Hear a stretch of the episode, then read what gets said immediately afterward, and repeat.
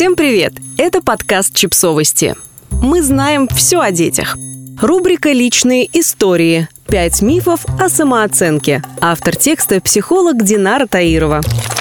Миф 1. Все наши проблемы из-за низкой самооценки. Если я легко обесцениваю свои достижения, чувствую себя хуже других и опасаюсь критики, жить достаточно непросто. Но есть и другие факторы, которые влияют на то, как я справляюсь с проблемами. Особенности нервной системы, умение ориентироваться, просить и получать помощь. И самое главное, насколько я осознаю, как отношение к себе влияет на мою жизнь. Умею ли я управлять негативными мыслями и своими эмоциями?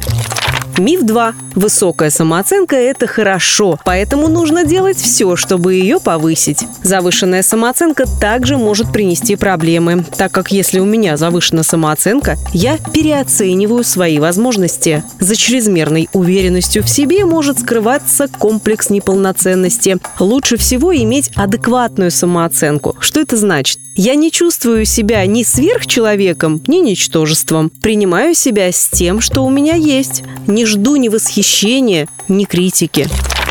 Миф 3. Самооценка одна на всю жизнь.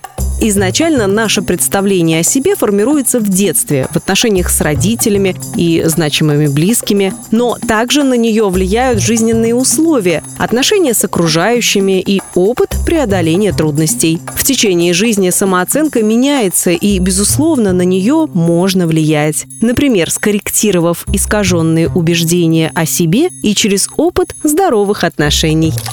Миф 4. Самооценка зависит от того, что обо мне думают другие.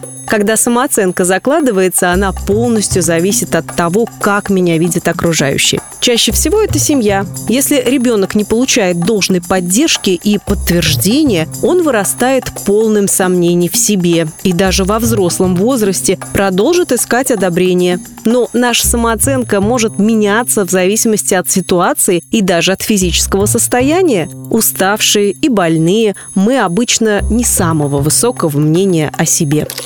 Миф 5. Самооценку формируют родители. Даже если изначальное представление о себе мы получаем от родителей, другие люди и опыт также на нее влияют. Психотерапия помогает отсоединить мнение родителей о самом себе и сформировать собственное. Подписывайтесь на подкаст, ставьте лайки и оставляйте комментарии. Ссылки на источники в описании к подкасту. До встречи!